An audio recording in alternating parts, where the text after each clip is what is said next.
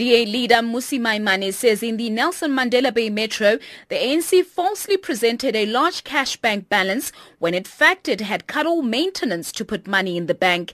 He says the previous administration also wasted money on exorbitant contracts.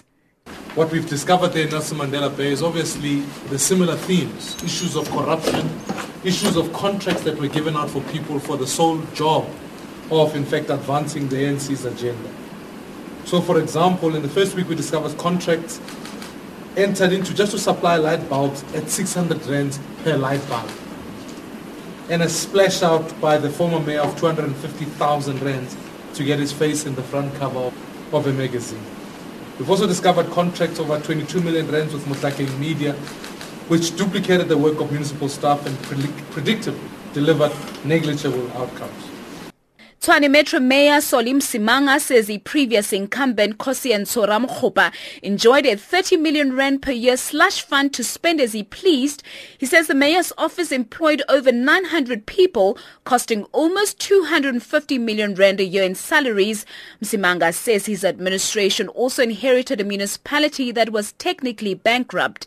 He highlights some of the cost-cutting measures that have been introduced since he took office 100 days ago we've ensured that we cut on lavish lunches, cut on, on those events that really don't, don't uh, benefit the, the majority of our residents. I've given away those uh, BMWs um, to the metropolis. Also, for the eight trucks to be precisely, were parked in uh, the waste uh, management unit. And uh, we were now hiring trucks somewhere else at a cost of three times what it would normally cost to buy a truck.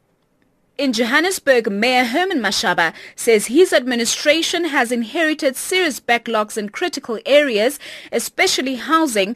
Mashaba says the city has a backlog of 300,000 houses, with the ANC administration having only delivered 3,500 per year. He says at the current pace, it may take up to 100 years to address the backlog. He also says there's an urgent need to stimulate the city's economy. That We've identified the inner city as a great opportunity for us uh, to kickstart the economic recovery of our city.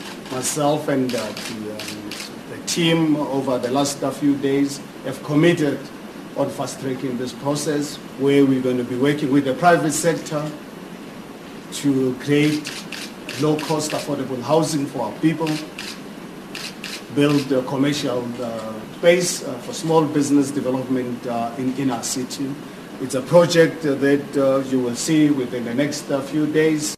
Mmusi Maimane also made reference to the Public Protector's State of the Capture report. He says South Africa has never been more united in its rejection of corruption. Nomsa Mdluli, SABC News, Johannesburg.